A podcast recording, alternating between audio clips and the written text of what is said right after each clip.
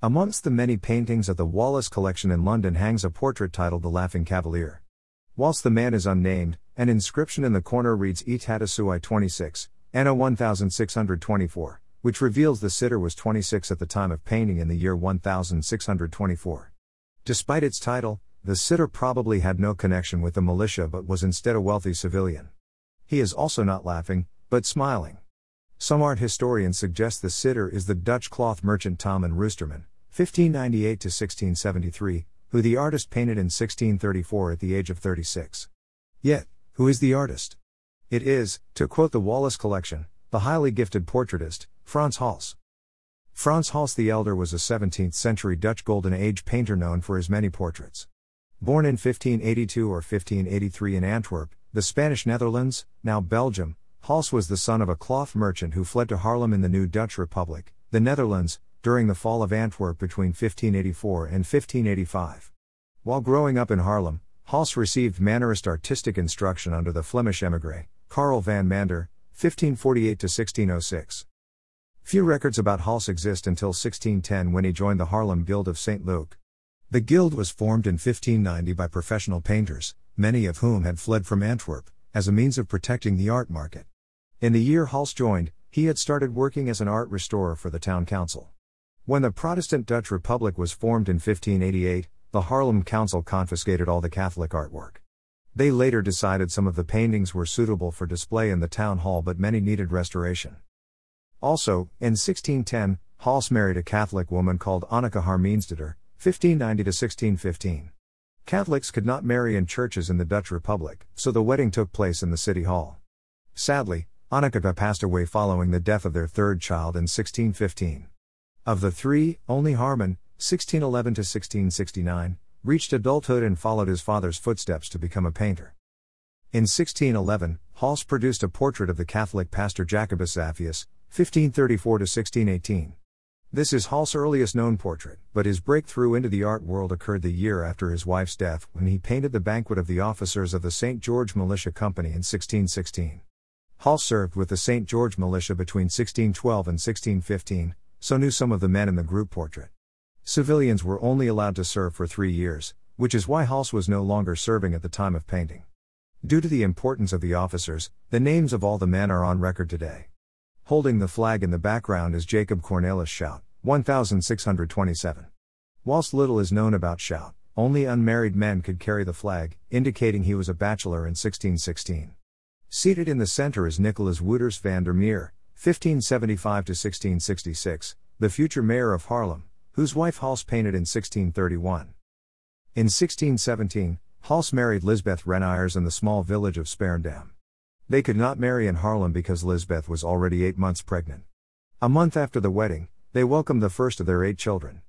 As well as his son Harmen from his first marriage, four of these children became painters Frans Hals the Younger, 1618 69, Jan Hals, 1620 54, Rainier Hals, 1627-72 and Nicholas Hals, 1628-86. Following Hals' success with the banquet of the officers of the St. George Militia Company in 1616, he received several commissions for portraits, for example, Willem van Heythuysen, c. 1590-1650, a cloth merchant and almshouse owner. Hals painted Heythuysen at least twice, once in 1625 and again in 1634. The earlier of the two features the merchant leaning on a sword and wearing the typical rich clothing and broad brimmed hat of the day. The painting inspired several artists, including Judith Leyster, 1609 60, who copied the pose for her standing cavalier, 1630. In 1897, the British politician Edgar Vincent, 1st Viscount d'Abernon, 1857 1941, dressed up as Heythuysen for a costume ball. Another portrait commission came from Pieter van den Broek, 1585 to 1640, of the Dutch East India Company. Similar to Hals, Broek was born in Antwerp but fled to the Dutch Republic after the fall of Antwerp to the Spanish. During his career, Broek visited Yemen, where he became one of the first Dutchmen to drink something hot and black, a coffee. When he retired, Broek received a gold chain, which he wears in the portrait by Hals painted in 1633. Broek spent his remaining years in the Indonesian Banda Islands, where his descendants live today. Some of the portraits Hals produced were marriage pendants. Man and wife were painted on separate canvases that usually hung side by side in the family home. Traditionally, men stood angled towards their left whilst women turned towards their right. Hals painted marriage pendants of Catharina both van der Eem and her husband, Paulus van Berestyn, 1582 1666, and 1620. Berestyn was a twice widowed lawyer in Haarlem who married his third wife in 1619. Berestyn and Katerina had six children, including Emerentia and Klaus, 1627-84, who appeared in paintings by Peter Soutman, 1593-1657, during the 1630s. The portrait of Katerina is angled three quarters to the left, her right, which gave the impression she turned towards her husband on the adjacent canvas. Katerina wears a wedding ring on her right forefinger, a lace ruff and wrist collars with gold bracelets. The fashion was typical of the 16th and 17th centuries, although the style of dress originated in Spain.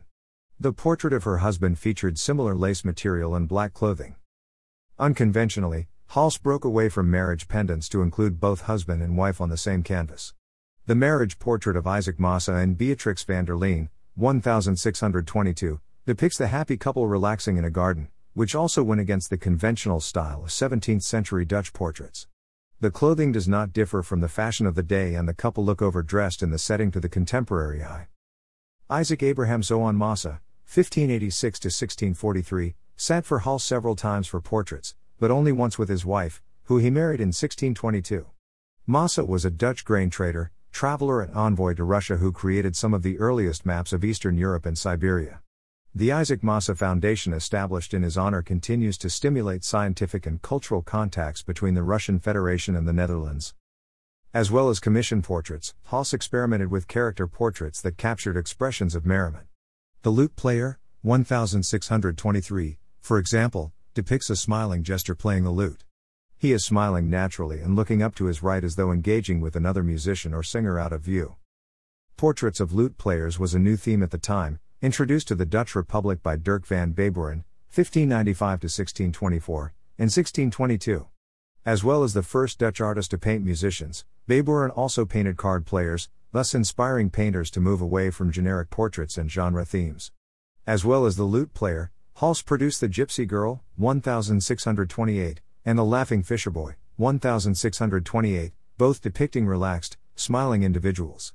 Some art historians list the marriage portrait of Isaac Massa and Beatrix van der Leen amongst Hals' more expressive artworks, although the latter was likely staged.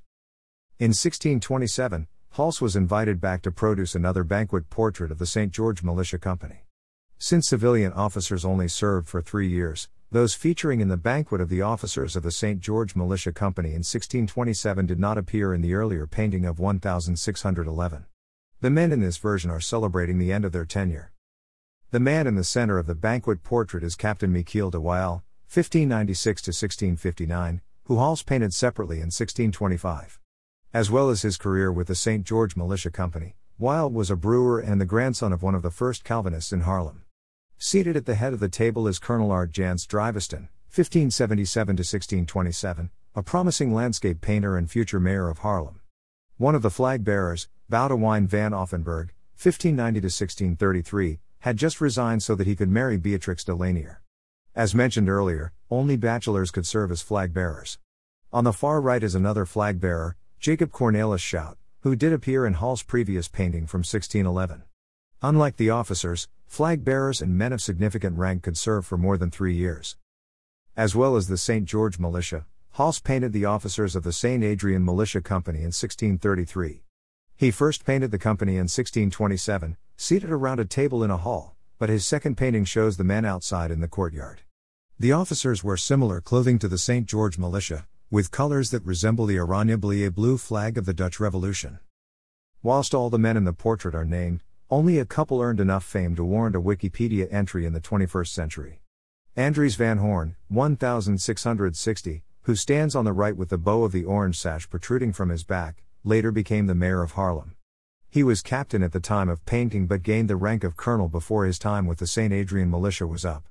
Sitting with a book behind Van Hoorn is Hendrik Joris Pot, 1580 to 1657, a Dutch painter who received tuition from the same tutor as Hals. Pot painted a banquet portrait of the St. Adrian militia in 1633 before becoming an officer. Before then, Pot spent some time in London, where King Charles I and Queen Henrietta Maria commissioned him to paint their portraits in 1632. In 1639, Hals returned to the St. George Militia to paint another portrait of the officers. Rather than depicting them at a banquet, the men are standing in a line across the 4 meters wide canvas. Ensign Dirk Dykes carries the blue flag on the right, and Captain Michiel de Wael stands out by wearing a different color coat to the other officers. Hals went one step further to make this painting different from the others by including past militia officers in the background, including himself and Hendrik Joris Pot. Whilst Hals served with the militia, he never earned a rank, yet the company admired him as an important local artist. In 1644, Hals became chairman of the Guild of St. Luke, a privileged position that signified Hals's reputation amongst other artists. Unfortunately, his prestige did not make him immune to money troubles. Unlike other painters, Hals did not adapt his technique to suit the fashions and preferences in the Dutch Republic. Instead, his artwork became less lively, focusing more on the stature and dignity of the people portrayed. As time went on, Hals' work became darker until he was almost only using monochrome shades. Some art historians suggest this was because colored paint was expensive, and Hals lost customers to more modern artists. Several times, Hals' creditors took him to court. In 1652, he was forced to sell his belongings to settle a debt with a baker, leaving him destitute. Fortunately, the government started paying him an annuity of 200 florins in 1664. Despite his money issues, Hals continued to paint, including a portrait of the Board of Trustees, a Oudemannenhuis in Haarlem in 1664. In the same year, Hals painted the Regentesses of the Old Men's Almshouse. The Old Men's Almshouse, or Oudemannenhuis, was a home for poor men over the age of 60. It is likened to an early example of retirement home, providing the men with regular meals and somewhere clean and safe to sleep. The painting is an example of Hals's later dark, loose style. Although fashions had changed by the 1660s, Hals painted the women in typical clothing from the 1640s. Frans Hals passed away in Haarlem on 26 August 1666. He was buried in the Grote Kerk, a Reformed Protestant church. Despite his pension and the high esteem in which the city held him, his widow was forced to apply for financial aid and was admitted to the local almshouse. When Hals died, four of his sons were still alive and working as artists, although none of them achieved the status of their father. Throughout his career, Hals inspired many Dutch artists and took on several students. Rather than teach his pupils how to paint like him, Hals let them develop their own styles and techniques. Today, historians are uncertain how many students Hals had because they cannot use the paintings as a way of identifying Hals as the teacher because the styles are so dissimilar. Hals's reputation waned after his death, but he re-emerged in the 19th century when Impressionist and Realist painters studied his technique. Claude Monet, 1840 1926, Edouard Manet, 1832-83, Gustave Courbet, 1819-77, James Abbott McNeill Whistler, 1834-1903, and Vincent van Gogh, 1853-90 all list Hals as one of their greatest influences. In a letter to his brother, Van Gogh wrote, What a joy it is to see a Frans Hals, how different it is from the paintings, so many of them, where everything is carefully smoothed out in the same manner. In the 21st century, Hals paintings are found in cities all over the world, including Antwerp, London, Toronto, and New York. Several works belong to Haarlem Town Council and hang in the Frans Hals Museum, established in 1862. The museum is located on the site of the Oudemannenhuis, where Hals painted the regents and regentesses of the Old Men's Almshouse in 1664, which hangs in the museum. As well as paintings by Hals, the museum displays artwork by other Dutch artists, including Judith Leyster, Karel van Mander, Hals' brother Dirk Hals, 1591 1656, and Jan Steen, 1625 79.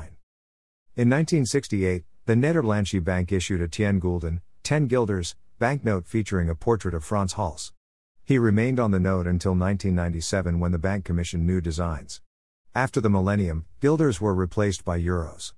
Hals was also honored by the International Astronomical Union, IAU, who named a 93 kilometer crater on Mercury Hals. Until January 2022, the Wallace Collection is hosting the exhibition Frans Hals, the male portrait. Whilst it reveals little about the artist, the portraits perfectly demonstrate the subtle changes in Hals' technique throughout his career. Tickets are available from the Wallace Collection website. Dash. My blogs are available to listen to as podcasts on the following platforms Anchor, Breaker, Google Podcasts, Pocket Casts, and Spotify. If you would like to support my blog, Become a Patreon from pound 5 slash am or buy me a coffee for 3 pounds. Thank you.